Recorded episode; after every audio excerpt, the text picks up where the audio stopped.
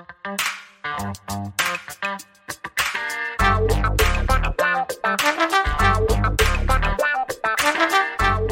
everybody, Montel here, and thanks so much for tuning in to this edition of Let's Be Blunt with Montel. My guest today is the founder of the Weedhead TM and Company. She's also the author of the best-selling workbook How to Succeed in the Cannabis Industry, third edition, and the co-host of She Blaze podcast. She's a corporate cannabis crossover pioneer and world-renowned cannabis business strategist with experience as an industry educator, senior executive leader, and strategy expert for multiple cannabis businesses, political and municipality leaders, and the media outlets across this country. More recently, she was selected to oversee all regulatory, licensing, compliance, equity, and educational initiatives for the city of Portland, Oregon, Oregon's legal cannabis industry, both medical and adult use. Dasheeda Dawson, welcome and thanks so much for being a part of Let's Be Blunt with Montel. Thank you for having me, Montel. Absolutely. And let's talk a little bit. Let's start a little bit. You have a really impressive resume, but let's start a little bit about talking about your background. I mean, where'd you grow up? Um, I'm originally from Brooklyn, New York. Um, so I grew up in Brooklyn and, and then went to college and uh, grad school in New Jersey. Ah, okay. And you graduated from college. What's your degree in? My degree is in molecular biology. Um, you I, went to Princeton undergrad, yes. right? Mm-hmm. Yes, I went to Princeton for molecular biology, and at the time I wanted to be a doctor. Um, but I think you know life had its way of uh, putting us through a lot of uh, just t- t- turns in order for us to get to the right spot. And I finally feel like I'm in the right spot. Sure, but I mean, again, molecular biologist, I get why cannabis would be interesting from a biological standpoint or a biologist standpoint. But when, what's your connection to cannabis to begin with? Well, um, I have early signs of MS. Um, you're actually one of the first um, individuals that um, made me start to look at cannabis in a different way. You and my mom. Unfortunately, my mom is no longer with us, and she, when she passed away, I really felt uh, a strong desire to just kind of um, figure out what was going wrong with my body and um, how I could best heal it, and really diving into the endocannabinoid system and the benefits of cannabis as medicine has really uh, fueled a lot of my mission um, since I started in the industry. So I'm a patient first. Were you were you officially diagnosed with MS? Um, yes and no. So um, I spent I've spent the last ten years, and you probably are familiar with it, just not knowing what's going on. And doctors not sure whether it's lupus or whether it's ms i kept being told um, one or the other and really finding a lot of challenges finding the right doctor for me. Um, about five years ago i kind of i feel like i went off the grid because i went into the cannabis space to really search for just ways to improve my health on my own. Um, and then more recently I, you know i found a physician who understands the endocannabinoid system and uh, that diagnosis came where it's just early signs. We believe it's reversible but i deal with with it every day. And, um, you know, I can definitely see the progression in the last few years as well. And, you know, are, um, you see doctors on the East Coast, West Coast? Both, but my preferred right now are some of the doctors that I've met in Oregon. Okay. I, um, you know, offline, I'll give you the name of a doctor who's a really unbelievable one in New York that I've seen for several years who could probably at least get you out of that don't know but yes or no kind of category because that's really really I think so many people who are on that MS journey go through what you're going through for 10 years where you know, it can't decide is it, is it not? If you had MRIs and those things, mm-hmm. absolutely, yeah, and they have been able to determine, right? Yes. And, yeah. you know, in that way, it's somewhat good because it's like, okay, it's not bad enough that we're seeing anything, but sometimes I do feel challenged. My last time on the East Coast, I went to the emergency room and, it, you know, we are in the middle of a pandemic. I don't take that lightly, but I really was not helped. Um, my intercostal muscles, the muscles in between my ribs, were just spazzing. It felt like I was getting uh, uh, hugged by a bear and, you know, squeezing the life out of me. But there was nothing that they could find wrong with me by their tests. That's the frustration of, I think, the quote unquote allopathic or Western medicine. Um, and of course, we didn't have a real conversation about the endocannabinoid system. And one person Googled me. And so that made it a little bit of a better conversation. But generally, I'm, I, it's been a frustration. And I found some relief in real sense um, in the cannabis space. And then once you found relief, you decided what you want to get in this as a business to help share what you've learned with others. I think my first um, conference, you were a keynote. I, I, I, definitely feel that I have to just kind of give you props for being an inspiration in the space. Oh, um, but for me, utilizing my skills to better tell the story, um, everything was still very um, uh, 18 to 25, maybe white male driven in its positioning. Um, but the data when I was working in the market showing fastest growing legal users are women, primarily women of color, for these autoimmune issues. And just being a person who was, you know, nearly 40 and now over 40, I just knew that the positioning was um, not getting across that cannabis is medicine first and always. So this is just that nexus of my business skill set paired with the molecular biology background and the experience of being a frustrated patient on a journey. So when you first jumped in, what did you do? You came in as a consultant to cannabis businesses. Like, give me a little bit of your background of how this has developed out to where you are today, basically you now are in charge of the entire cannabis industry in Portland, Oregon, are you not? In Oregon. Yes. Yes. Um, it's been a journey. I mean, I started very much just doing what I did for big companies like Target and Victoria's Secret. I was a business strategist, supply chain, um, operations specialist, um, anything that was involving manufactured goods and retail, which is a really big part of the cannabis space. Um, wait, I, hold, on, hold on a second, hold on a second. So wait, you get out of college with a degree in molecular biology and go to work for Victoria's Secrets. Well, that was after my MBA at Rutgers. So I uh, I got out of college and I wanted to go to medical school, but I started with United Way. So I've always been just I think mission driven. Um, if the work doesn't speak to me, if especially given how hard we work, it's been hard to jump right in. And so I didn't use my science degree right away. I used um, just my general skill set, project management, and um, understanding of the digital space before most people understood the digital space. Um, but yeah, no, I, I winded up uh, after business school going to Target. And there are some things at Target that I'm responsible for, like the natural hair space and the plus size uh, brand. And then I got kind of poached, if you will, to lead uh, the beauty and sports business for Victoria's Secret. And, um, you know, I feel I was on a very very good corporate trajectory. But then my mom passed and it kind of just snaps you back into reality you know? Um, and it, it, made me want to deal with what i wasn't dealing with which was that i was sick and i didn't know why and i didn't have it under control. Got it. And so when you transition over into the industry did you transition over first in a dispensary in a grow? I mean how, what was that transition like and where did you start off at I started in the Arizona market where I became a patient first. I, I kind of became a refugee from the New York area. I wanted to be able to utilize cannabis legally and not, you know, uh, necessarily have to shop in the illegal or legacy market. It just felt too much fear and stress with that. Um, so Arizona is where I became a patient and very quickly got clients within the dispensary space because that's retail. And when you have Target as your background, and that makes it a little bit easier. But eventually over time, my contracts started to span where I was working with Native American tribes, trying to develop, um, you know, uh, hemp innovations, understanding cannabis as a genus and understanding the cannabinoids as molecules gave me an advantage. And I was sort of leapfrogging in terms of uh, people who were more uh, advocates in the space, but didn't necessarily know as much of the science, um, but still worked in the space, if that makes sense. Gotcha. And so you first started helping people develop out their their paradigms for whatever their dispensary and for brands. And then what took you to Portland, Oregon? Really, the desire to demonstrate what we're not demonstrating. So, you know, the history, it's been legal for 25 years. We leapfrogged the health professionals in the California market.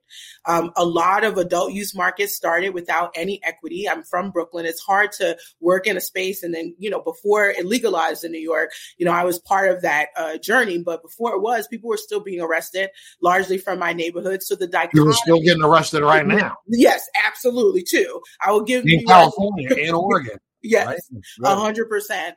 Um, and it was just jarring for me, and it didn't sit well in my spirit. And I saw a bigger opportunity um, to show the utilization of cannabis as a tool to repair what it actually had done um, through its criminalization, but also to, to move us forward and to drive us towards health equity. Um, and that has been why I've been more involved in policy. And over time, testifying helped, um, becoming more of a policy advisor to jurisdictions and a consultant to governments it became very clear to me that we didn't necessarily have the right leaders regulating. We still come over with an enforcement frame of mind versus regulator that actually says she's a patient. I think I'm the first. Um, so I, you know, a lot of people they, they want to oversee it, but they don't use it. That doesn't make sense. And then the second is I have a scientific background, and so it's very hard for me to accept nonsense in the regulatory policies if it doesn't fit the science. Gotcha. And so now, what what has been well? Okay, so again, you went to Portland, but you didn't jump right into Portland and become the head of overseeing the entire industry. So, what was your transition like in in Oregon? Well, um, again, mostly working with Native American tribes, but finding um, coalition and advocacy. I joined the Oregon Cannabis Commission subcommittee on patient equity and governance frameworking, and I got more insight into what was happening on the ground. Once the role opened up, I had already been at that point an author writing a book for people to cross over into the space and had built enough of a name for myself on the testimony and the policy work I'd done across the country that I, I got into the short list. And I was surprised, but they selected me. And it's been over a year and it's been a journey, but I'm learning so much about what we can do better from the government side of things. And you've said it a couple of times that you know you worked on equity, but you know that term equity is is I, I almost I, I'll say it this way is almost a made up word, especially when you look at it around the country. Um, you know, it means one thing in Portland, it means another thing in, in Arizona, it means another thing in Colorado and Nevada and Florida. You know, it just means nothing in some ways, and mm-hmm. in other ways, it means everything to applications, but it means nothing once the application has been approved. You know what I mean? I, I, I'm I'm just really thrown by this whole term equity. So, what, tell me a little bit from your perspective. What does that mean? And do you think we are trying, or even really trying, to head into a situation where we will finally see true equity in this across the country? I mean, I, you know, I, I think the only thing equitable about it right now is that you know make sure that African Americans and people of color are still the ones that get arrested, you know, mm-hmm. across the country. I mean, we have a president, a vice president of the United States who, as attorney general in her state, was responsible for the arrest of more people than anybody before her. Mm-hmm. Cannabis, mm-hmm. Who then turns around and says, I'm running to help change the rules about cannabis and hasn't done a damn thing since she's been in office. So, what does equity mean to you? Well, I'm with you. I'm, I was, ju- I, I have been just as frustrated about the lack of real understanding. So I'll start by the fact that um, we use the term social equity a lot, and it's it's really becoming bastardized, and uh, it, it's becoming.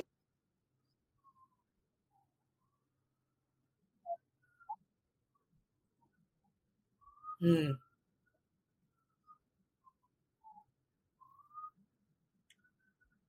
Wow. Mm-hmm.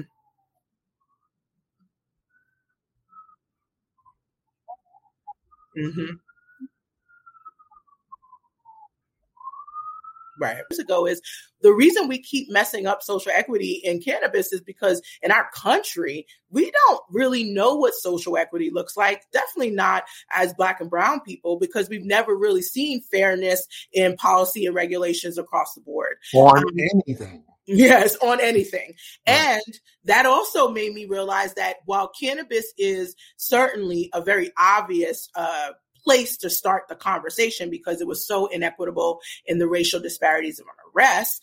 Um, it isn't the only place we need this. Um, I'm seeing even as a government official that we need it across the board. It should be ubiquitous. So for us, um, as right, but but but uh, it should be it should ubiquitous, be. but you know, we look at a nation right now that that can't even figure out social equity within one demographic, Caucasians alone. Mm-hmm. I mean, it's almost like you know, it's that that apple that's uh, way out there on a stick in front of a dog chasing it, and you never get to bite. Um, Yes, but uh, I want to, you know, I got, I want to take a step back because one of the things that I am uh, founder and co-founder with Dr. Rachel Knox, um, one of the doctors from Oregon that I was speaking about, she's a medical. That name doctor. just came up a second time, right? Yeah. I just, I just interviewed uh, uh, Jim Belushi.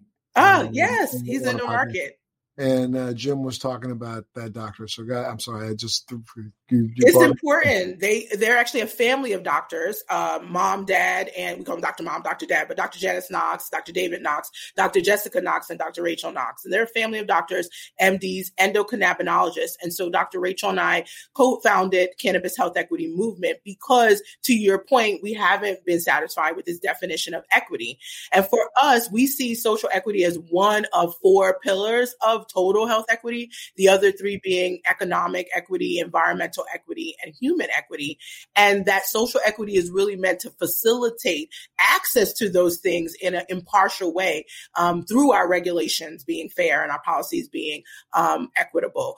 And, and so instead of using social equity as this destination, this program, it's really a vehicle, it's a tool. And so for us, social equity is the vehicle, but health equity is our destination. And we're using policy to get there. But you've got to, you know, we've got to expand the view of it. And I agree, as we go across the country really talking about this, it is a very shallow um, perspective on equity. A lot of people just see it as equity and licensing, and that's one aspect. But what about the cannabis tax revenue? How is that being uh, really invested into communities for a return on equity investment? Um, and that hasn't been happening until recently. And when you're talking about health equity, that's never happened in America. Stay with us. We'll be right back. Do you want to know how to become a social media influencer, how to grow an online business, how to make money from your laptop and build a profitable online company? Well, I'm going to show you how in my podcast, Living the Red Life.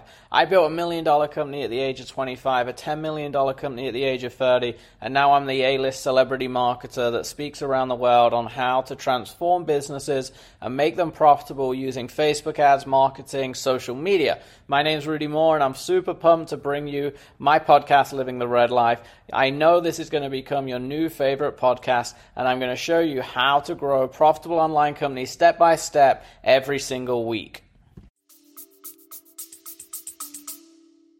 No, but that's also because we're not defining it well. I hear a lot of people talk about health equity and they're really focused on that human equity, one pillar for us, specifically um, equity in healthcare. And I think that that's conflating what we're trying to do. And the human equity, we want to drive physical, mental, and spiritual fitness. Uh, health is really a description of, of how well something is doing. It isn't what, what, what our goal is. And I think again, pairing with doctors and me being someone who has a science background, it's been us stewarding this new definition of health equity and how we use cannabis to achieve it.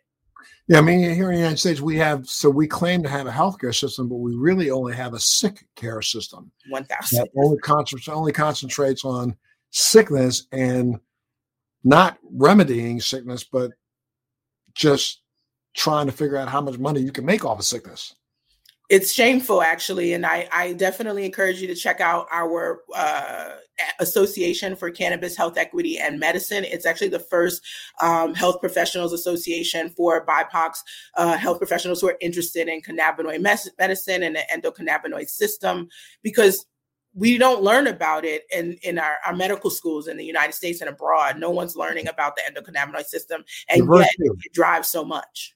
Yeah, very few uh, colleges across the country. I think a few of them has now started to incorporate the endocannabinoid system, but it's very few and far between. But they're coming. Um, how do you think we get we can speed this up? See, I, I, I have been you know very disappointed myself.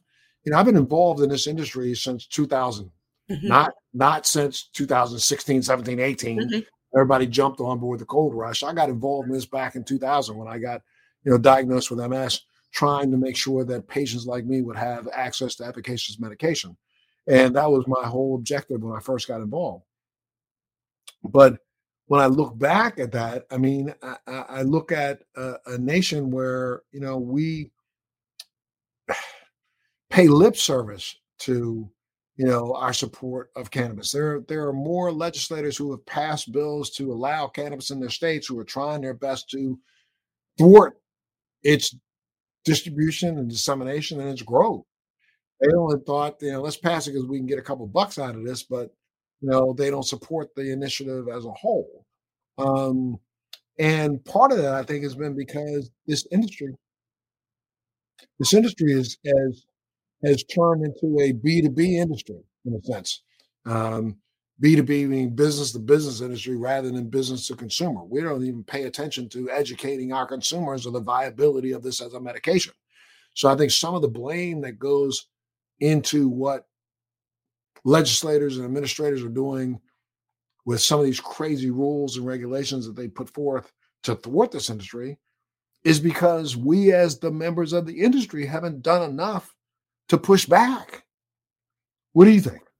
I agree a hundred percent, and I think that that's why we started the cannabis health equity movement. It's a coalition uh, movement, and it really is uh, trying to pair what we know needs to happen in government in order for this to make sense. Again, that's the fairness and regulations and policy paired with what is happening in community. That's our institutions and universities, community education, especially for Black and Brown folks. Um, those are people I've talked to the CBC. There can be sometimes the most reluctant because we've had the most damage to our communities. They don't want to talk about it, but once we explain and people get that they themselves can receive some benefit as a patient um, because of the medicinal inherent medicinal value of cannabis it becomes a different conversation. The last part we need to pair in is business. So we do have private businesses that are uh, lobbying against what is in the best interest of patients. Um, i look at the minnesota market where they wanted to keep it limited in licensing and they definitely limited their amount of ability to grow all three licenses businesses wind up bankrupt. It, the reality is that they had a, a homogenous product, all um, you know, oil, no flour, all of that has to do with uh, the upsell and um, more money as opposed to what's actually in the best interest of the consumer. And then I go back to my time at Target and Victoria's Secret. We were not selling to America, you know, and outselling, you know, other places, not thinking about the best interest of the consumer. So I've been trying on the business side to explain if you don't get this right, you're not going to get people to transition from the legacy market to the legal market. As is, most people still trust their plug more than they trust a dispenser And on the government side, if you don't allow integration of the legacy market, if you don't take down some of this stigma and do a public education campaign, which has not been done in any of these states, we'll never see conversion as you plan for this new revenue, right? So it's it's been an interesting I'm a strategist, so I'm I'm putting together the Rubik's cube. Like this is how it's supposed to work. I've gotten more out of working with the Native American tribes because they own everything government, community, and business, and being able to create ecosystem where it makes sense. We've already done a lot of chopping up in America. So I've looked at the, you know, African continent as an opportunity as well, because we have whole countries that want to build their GDP based on uh, cannabis innovations and knowing that it's medicine. I've recently got involved with a, a, company out of Lesotho. That is a company, well, a company out of the United States that's now in Lesotho that uh, will, if uh, they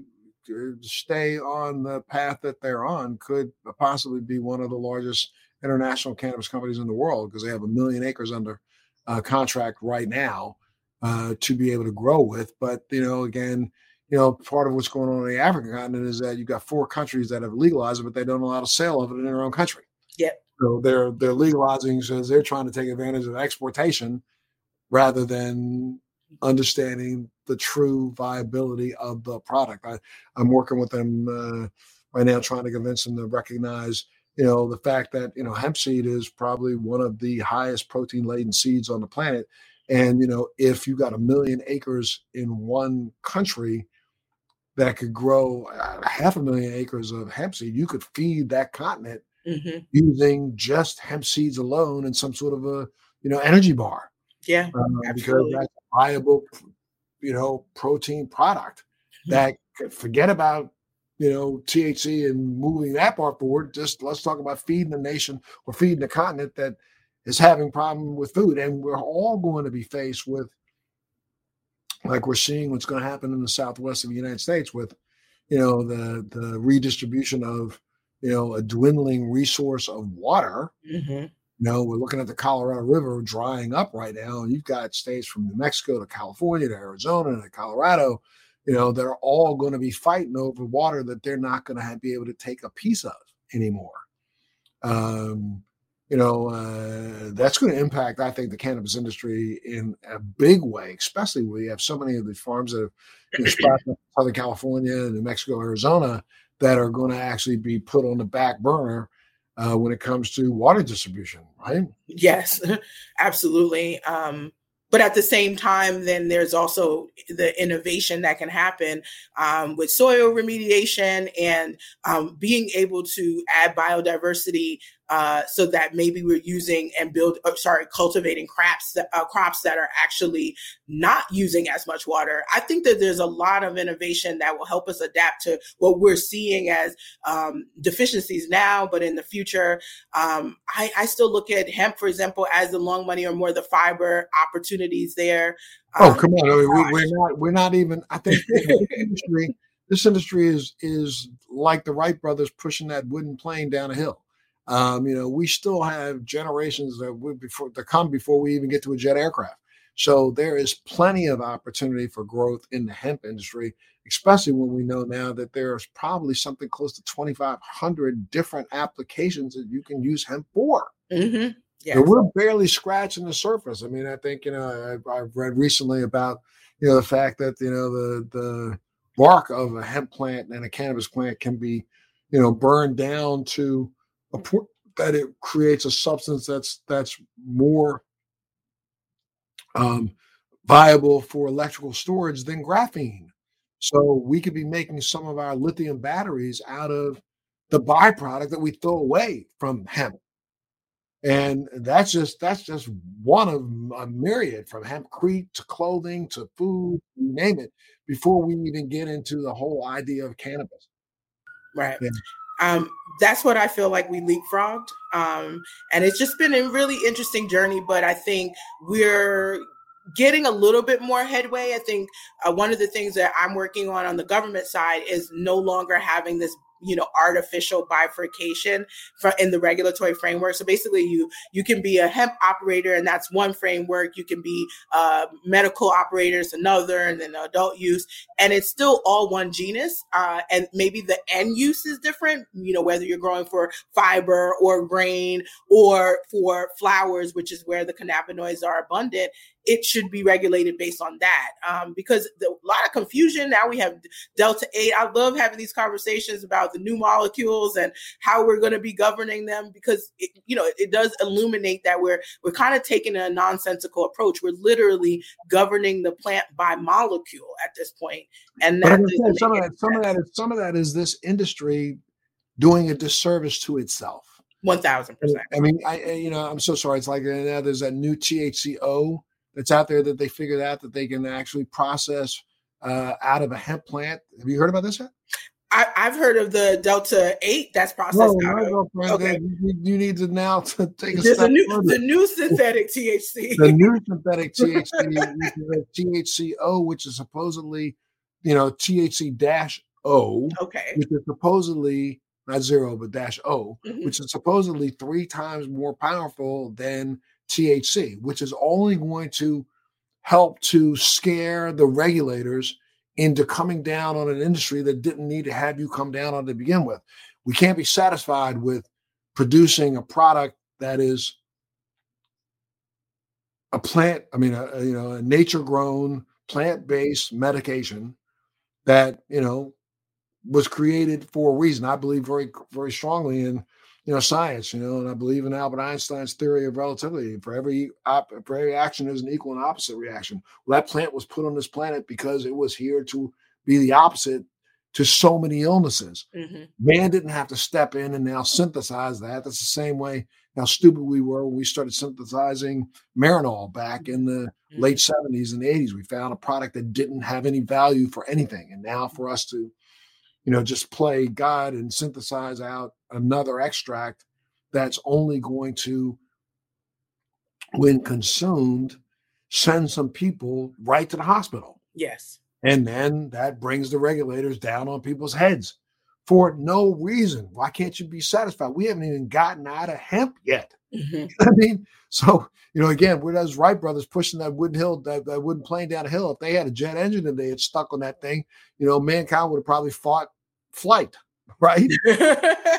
You're probably right. I mean, we are. I I talk a lot on my social media around the frustration I have with the cannabis space, uh, the lexicon that we use, how stubborn people are, but then also the fact that we allow the capitalism to be the driver as opposed to the the medicine or the nutritional or the agricultural or the industrial. Um, and and all of those will have a capitalistic benefit, but it's the approach. Um, I don't agree with synthetically making anything at this point. I mean, I rarely use things that are even cannabinoid isolates unless it's going to be a topical. Just myself personally as a patient, I right. want the whole plant and I want my body to be able to process it and get rid of whatever it doesn't need on its own without it being, um, you know, sort of over inundated with an isolated molecule. Yeah, um, right. Yeah. And I, yeah, I, I have I have fared well with formula. I I like to be able to formulate. I think that you know the plant as it's grown was perfect in nature for just what it was there for. I, mm-hmm. Who knows? I, you know, a couple thousand years ago, when we were little rodents running around on the savannah, we probably ran and sought out the cannabis plant to settle our stomachs, mm-hmm. and of mm-hmm. course, because we know that it helps keep the body, or keep the the as mammals, it keeps all of our cells in a homeostatic position. Mm-hmm. So, but I think that as we have done more research and now we're starting to see those things that are naturally occurring in the plant, like CBG that mm-hmm. occur on a plant six weeks old and then it, it goes away and turns into THC and CBD. We might recognize, just like we recognize value in stem cells, if you kind of looked at CBG as the stem cell cannabinoid because it mm-hmm. turns other ones, maybe there could be some benefit if I increase that level of CBG. And I do so if I have to do so by putting it in a formulation, you know, taking it from 0.002% in the full grown plant to maybe 0.01%, putting a little bit of it back in. How does that affect the THC molecule and the CBD molecule and its variance mm-hmm. when it's fully grown? Maybe that might actually reinforce it a little bit. So that's why I kind of I don't I don't mind isolates as much as if you put them back together in formulations. But isolates by themselves, I say, are of no value. I mean, uh, for me medically, personally. I, I love where you're you know you're thinking. I, I I feel the same way that all of the cannabinoids are my babies. I'm a molecular biologist. Of course I love them. Yeah. and we we do a disservice where we isolate just CBD or just yeah. THC um, because we are missing the minor cannabinoids and those minors can be major right? Absolutely. No ifs ands or buts. I mean I think there's a recent uh, peer reviewed study document that came out you know a couple weeks ago uh, talking about the fact that over the course of the last year through COVID, mm-hmm. you know, we have had probably 20, anywhere from 12 to 20 studies going on around the globe, 12 of which have now been written about and peer reviewed and put out that have now identified the fact that, you know, there may be some value in CBDV, mm-hmm. the variant form, when it comes to anybody on a spectrum disease. They've been mm-hmm. doing model uh, uh, uh, animal models and testing and showing communicate communicable or the communication ability between between mice improves if you put CBDV in their diet, mm. and that same you know uh, uh, uh, increase in communication with mice that have been you know been manipulated to show as if they're somewhere on that spectrum that may say have the same kind of effect in humans. Um, there are some clinical trials that are starting right now in humans, and you know, so I think you you you nailed it. I think that again, we are just scratching the surface when it look when we look at this plant. We know that you know, depending on who you read, what there's in between you know 200 and 250 cannabinoids that haven't mm-hmm. that are mm-hmm. there that have already mm-hmm. been identified. So we know that they're there. So now let's start looking at what each individual one does. It's just like um, you know, I often talk about it like, um, you know, you can play Tchaikovsky all day long with an orchestra if you take, you know, let's say the trumpets out. It'll sound like Tchaikovsky, but it ain't gonna be Tchaikovsky. right. You had some horns playing back there in that background. Right. You know, though you had a flute play that or you had a clarinet play that, that's not Tchaikovsky. Right. Right. So, I mean, so you know, that's that's my kind of take on it. I think that you know we want to play that orchestra effect, but sometimes you know eh, you add a little extra drums and put an electric bass in there, and now you got you know Tchaikovsky on steroids. Well, mm-hmm. that might be good for me sometime. Right. Not all the time and there's also that like um my my family makes fun of me because i i really don't consume cannabis at all the same anymore.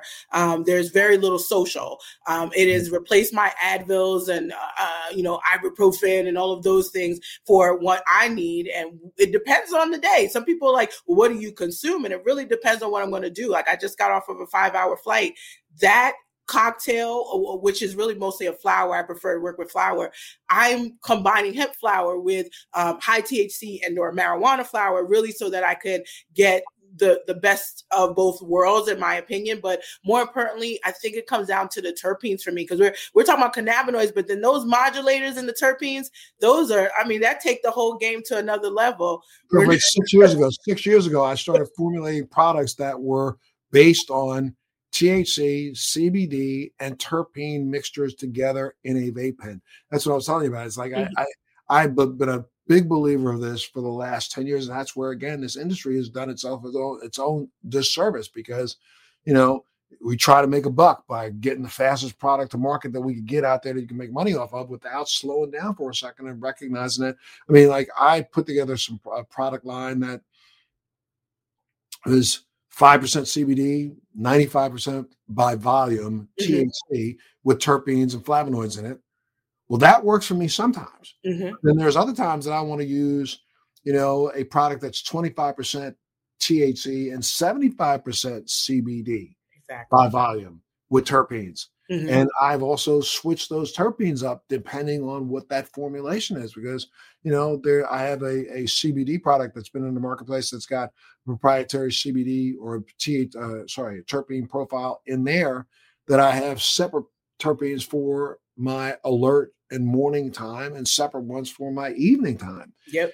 Um, and depending on how I feel, because I'm the only one who knows what, how to better titrate myself than anybody else you were the first person I heard say that, and I think, um, so, I mean, I've only been in the industry since 2016, and of course, I again, like I said, I know you initially. You're drawing uh, the attention from me because I was dealing with similar ailments and your scientific approach. Um, you may not remember, but I'll send you a picture after. But I went to in my first MJ BizCon, and you had a very invite only um, reveal of the product line. It was the first time I was hearing about formulation in the space, and that to me was also again very inspirational because exactly what I do with beauty at Victoria's Secret, we're formulating, and it's from mm. plant science at that. It's very very similar processes. And so it got me from the dispensary and the grow or the pot farm, if you will, in quotes, to recognizing that there's a lot of the same manufacturing processes in our consumer packaged goods that we take in now that were you know not being applied appropriately to the cannabis space. So i thank you for that because it did start that wave of people trying to now you know do more in the way of formulation as opposed to here's a, a isolated thc uh, right. you know ready for you to dab which again no issue with dabbing but I, there needs to be more in this market. It's not just that. And see i mean and, and and even in that space in the dabbing space i mean again you know a, you as a, a, a you know molecular biologist would understand no one has figured out yet whether or not there is a titration level to our endocannabinoid system or is 38% better than 70 to 20 12% better than than 2% better mm-hmm. than 8% who knows i mean I, I i don't buy this idea that i have to have the highest thc level in the world to elicit the response that I need. Right. And when I start messing around with that, then I might be eliciting a response in some people that they don't need either. So, yeah. you know, we got to calm down a little bit, I think, with this whole idea. And that's that's where I think that the industry has done itself a disservice, especially during a time over the course of the last year and a half when we could have been doing so much more to educate our consumers.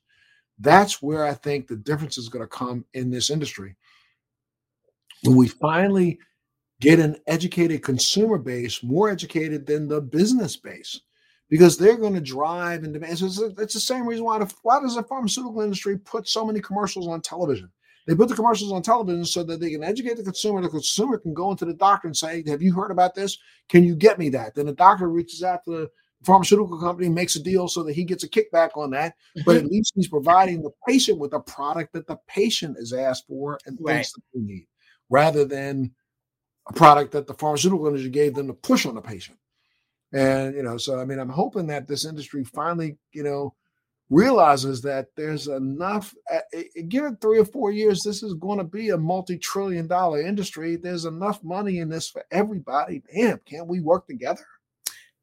Ideally um, and i'll also point out that we're still leaving out a big chunk of the genus because we have the hemp side which is less than 0.3% thc and then on the high thc side i i mean one of my favorite uh, strains or cultivars is acapulco gold. It only has mm-hmm. about 12% thc in it but it has a, a little bit more cbd there is that between 0.3% and 12% uh, variety of you know uh, genetics that we're not seeing we don't know how the plant would be put together in those places because nobody's growing it well, you know, but and why? Because America, a lot of people don't recognize the fact that during the late 60s, early 70s, and through the 70s, we in America, especially in the Humboldt County area, the Northern California area, tried our best to grow the CBD out of the plant. Mm-hmm we were growing seeds and cultivars that we were trying to get rid of CBD back then. Mm-hmm. Now they're rushing to try to get it back in, and they're messing with a plant that they should have never messed with to begin with. I can remember, you know, I'm, I'm considerably older than you, but you know, um, you know, I can remember in my high school days. I still look back at, at some days in, in high school.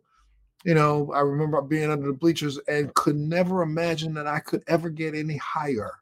And back, and back then, those plants probably had no greater amount of THC than about nine to twelve percent THC. Mm-hmm. And I, I have never achieved the same euphoria that I achieved back then. It wasn't because it was some of my first euphorias. No, it, I can literally remember, you know, being under the bleachers and at four o'clock in the morning and realizing I had been under that bleacher since eleven o'clock oh. that night, and from you know two or three hits off of a single joint and being like completely blown away and not achieving that until I found some cultivars recently, maybe the 24, 25%, and having, you know, a fairly decent, you know, euphoria, but thinking to myself, geez, but 20 years ago, I only used half this amount of THC and got that same response. You know mm-hmm. what I mm-hmm. mean? Mm-hmm yeah, I, I wonder then about what the rest of the chemical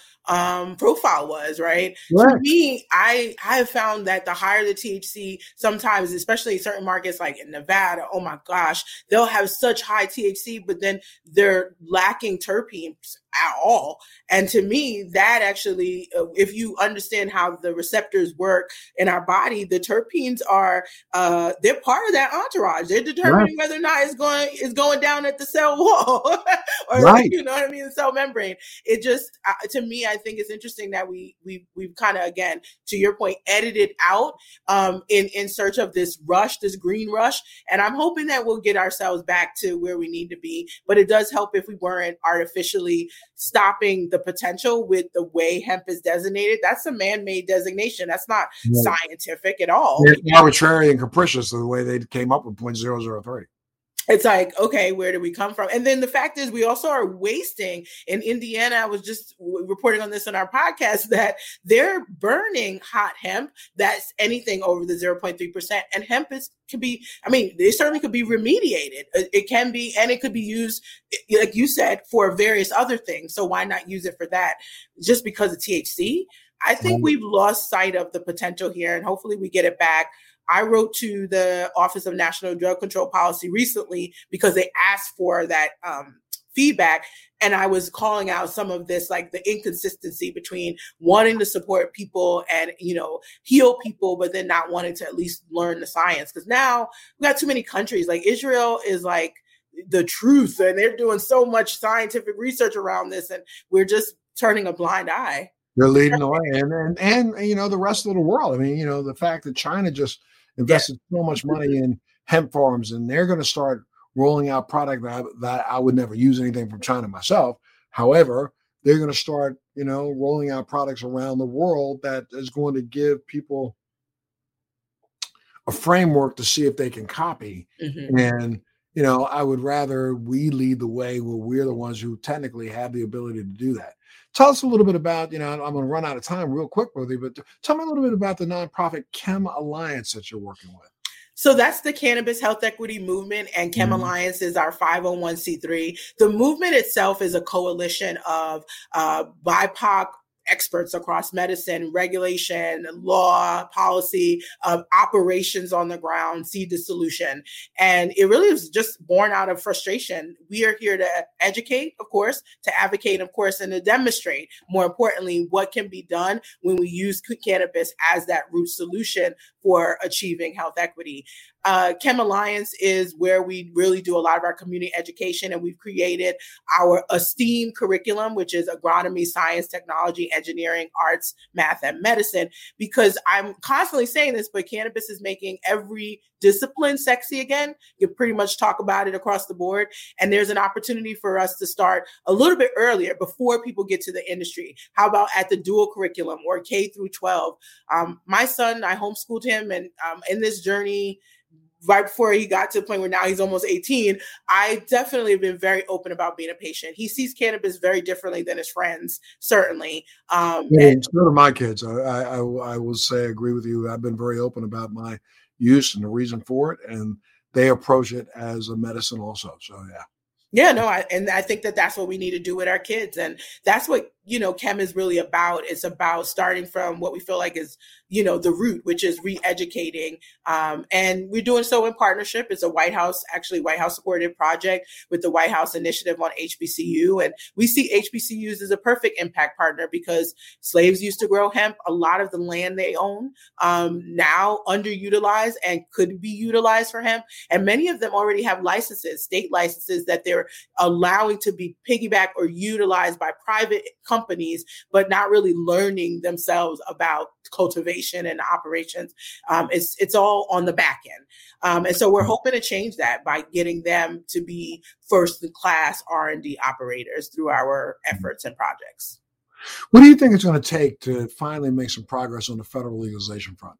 And and I don't I don't want to make progress on federal decriminalization because there's no criminal there should be no criminal period involved with the word cannabis uh, you know, so I've been I'm uh, against this whole idea of decriminalization because then you still tell me I'm a criminal just from medicating myself, but you won't say that about people who take tamoxifen or people who take other drugs that are plant-based drugs. So, what do you think it's going to take on the federal side? a, a new administration? It's so funny because we just got one right? And to your point one that was supposed to be at least a little bit more understanding. Um i honestly but, you know but, but I, I i would say that you know anybody who believed that knew that they were sold a bill of goods when you have a, the, the guy who's in the lead position saying it's still a gateway drug Come 1000 percent. Okay. You know, I've been saying that from the beginning. It was a yeah. very, very yeah. difficult time for me, but you make the choice you have to make. But I do think that that might actually be in our best interest. I have met with several federal agencies as a regulator being brought in on the, the Schumer Wyden and Booker bill and, um, and the MORE Act. Uh, you know, I think that we have a lot of marketing language, but the law itself isn't where it needs to be yet. Um, it's not equitable and it's still being driven by this, you know, tobacco alcohol light. And I find that's going to be problematic from the door um, that we're taking statute. So I actually think we need more time. We need more education for lawmakers um, and the, the, the federal regulators. They don't know anything about cannabis. FDA is messing up CBD like royally. Um, the DEA still spends millions on eradication and suppression of marijuana. Like that's in their budget every year. So we need those things to go away first, and we need a, a mindset shift within these uh, agencies that are meant to oversee it. I don't trust them to oversee it. I don't think that that mindset, uh, mind, mind, uh, that shift in in the mind's going to happen until some of these regulators you know, retire and get out of the way. I, I, I think that you know um, We have groups of people who are anti that just the same way as we have anti-vaxxers right now. Mm-hmm. They're going to be anti-cannabis no matter what you tell them. But I still believe that this industry needs to do itself a service in trying its best to educate the consumer. Mm-hmm. You know, I mean, think about it for a second. If we go back to looking at any other thing that actually got federal approval, look at the uh, gay marriage. We educated the masses, whether we like it or not, whether you think about it in the right. I know this is like two entirely di- uh, dipole things. However, it took a good 10 years to educate America that not under every street light is there some person trying to turn your child gay. Right. Mm-hmm, mm-hmm. So the LGBTQ plus community did a lot of work. They a lot of suffering, but they did a lot of work to make you understand that this is something that they're born with. Mm-hmm. Educated you about that first.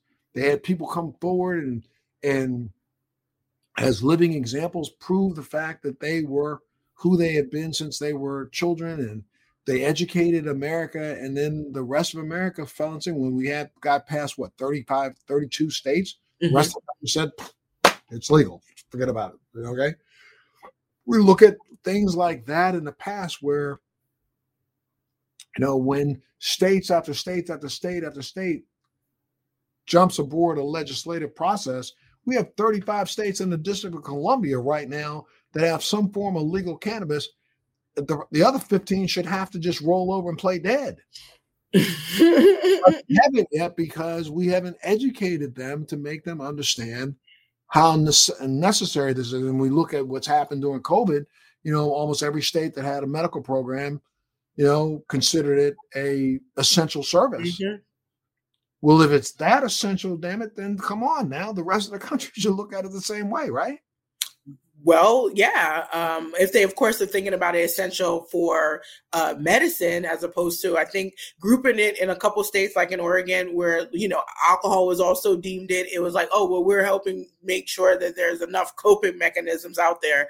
Um, and I don't think of my cannabis use as a coping mechanism, no matter when I'm using it. Whether it's super lemon haze for when my mom passed, and I, I needed that up, uplifting um, uh, uh, uh, profile or whether I'm dealing with uh, feeling like a bear is squeezing me uh, to my death, I, I am caring for myself. So it's just that mindset shift. And you're right, yeah. it isn't going to happen uh, without us talking to consumers. And I take it back to my experience. Uh, you know, these don't really require federal changes, although the hair stuff is actually starting to see legal changes.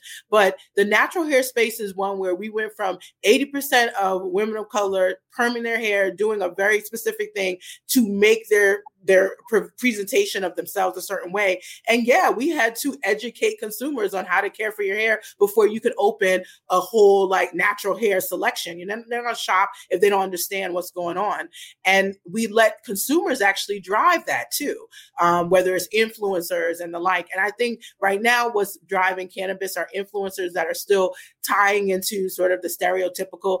And I'm I'm not bad, like I'm not against that. I'm for the culture. I'm still from Brooklyn, but I'm for the science as well. And I don't think they're mutually exclusive. Right. And I think it's again, that's where this industry can do itself a service in trying yes. its best to get out and educate the masses. I mean, that's that's where I think the the until we do that, you know, uh, what do you think it's going to take, or what do you think? Uh, what do you see the industry looking like in the next one to five years? Well, I definitely think if things like the Safe Banking Act, which I uh, do not support, I do not support freeing the money before we free the people. If things like that get passed as a band aid, you know, cannabis industry is going to look like what retail looks like, which is, um, or even cable. Uh, it's just a, a, bunch of conglomerates, largely monopolies or oligopolies. It, it isn't going to look like uh, what we need when we're talking about curating specific formulas for ourselves, um, I think you start to get into the one size fits all. And our endocannabinoid system is not one size fits all. Um, and that's the, the, you know the biggest challenge I have right now. When I see Amazon outwardly supporting a legislation, um, putting money behind lobbying, um, this is not a, you know a, a, small company. It's almost a four hundred billion dollar company, and I think the cannabis space, even the big cannabis companies, they're confusing their millions for billions. Um, having worked at Target, like I know what the process is when they're coming in for domination, and all of Walmart, Target, Unilever, Amazon, they've all been studying this. I've been writing white papers, so I know. And I think that we should be very mindful of how quickly this will become a big business and you know industry um, so i'm worried about that that could be a year or two years from now with the safe act kind of passing if if if i had it my way we will have us continue to see bills come to the the forefront at the federal level but they will not probably be there until we get at least one or two models at the state level. We thought New York might be one, um, you know, maybe New Jersey, but that show that we can have a diverse uh, approach to the the building of the market itself. Um, and oh, by the way, center patients too. Right. I'm, I'm involved in the, New Jersey, complete disclosure, I'm involved in New Jersey. I signed a contract with a company there. When I, I was, I've, I've been in and out of the business multiple times over the course of like the last 12 years. I had to deal with uh, Cura for a while until uh, that kind of went south. And so I ended that deal and I just signed on with a company out of New Jersey that uh, to get my CBD products back in the marketplace. And again, my CBD products are CBD products that are not just an isolate of CBD. Mm-hmm. These are CBD with terpenes. And I'm also looking at some other botanicals that I've been talking about this for the last six or seven years. I finally found a couple of companies who are trying to do this. And so, you know, I think there's you know, a mixture of of cannabinoids and adaptogens that would work extremely well mm-hmm. for people who are having issues. And so I'm working at getting those formulated and getting out there. Anything else you want to add? Um, well, one, thank you again for just leading the way on the conversation. I mean, I felt like a patient refugee for so long, and I've appreciated your uh, voice in the space, just to say that outright. Mm-hmm. And two, you know, some people, I feel like we can educate ourselves as well. And so I think that sometimes um, the internet can be bad and good, but we actually have a lot of much better information. So feel free to start to search. Um, I'm still uh, able to be found on the weedhead.com. I picked that because I knew it would be a high search and I wanted to change what a weed head look like for someone um, who right. might be interested in the space and um, and i think the last thing i'll say is that we i really do believe that we are just at the beginning of trying to figure out how cannabis can be used as a tool to undo the systemic racism that the criminalization has done and has helped perpetuate, but also to drive us towards a more equitable um, circumstance, not just here, but abroad. Excellent. Dasheeda Dawson, thank you so much for being a part of Let's Be Blunt with today. I know that our viewers are going to be really psyched to see if they want to reach out to you and get you one more time. Tell them where to go uh, theweedhead.com, or you can find me on at Dasheeda Dawson on Instagram and or Twitter. Absolutely. Thank you. Thank you so much for tuning into this edition of Let's Be Blunt with Montel. Thanks for joining me on Let's Be Blunt with Montel. Please make sure you're subscribed and hit the bell to be notified when new episodes post each week. We'd love to hear your feedback also, so please send us your comments.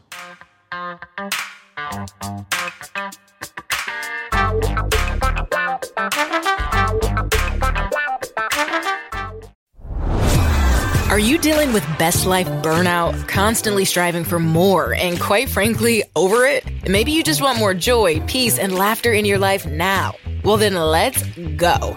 Welcome to your new favorite podcast, Hot Happy Mess, hosted by me, your girl, Zuri Hall. We are celebrating our magic in the middle of life's messes. Don't miss new episodes every Wednesday. Listen to the Hot Happy Mess podcast on the iHeartRadio app, on Apple Podcasts, or wherever you get your podcasts.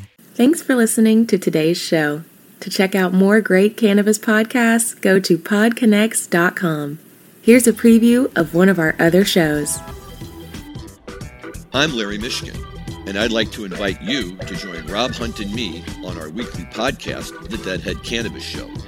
Each week, we explore the latest cannabis and jam band news and reminisce with other deadheads and jam band lovers about the great musical acts that we've seen and heard. Check out a new episode every Monday.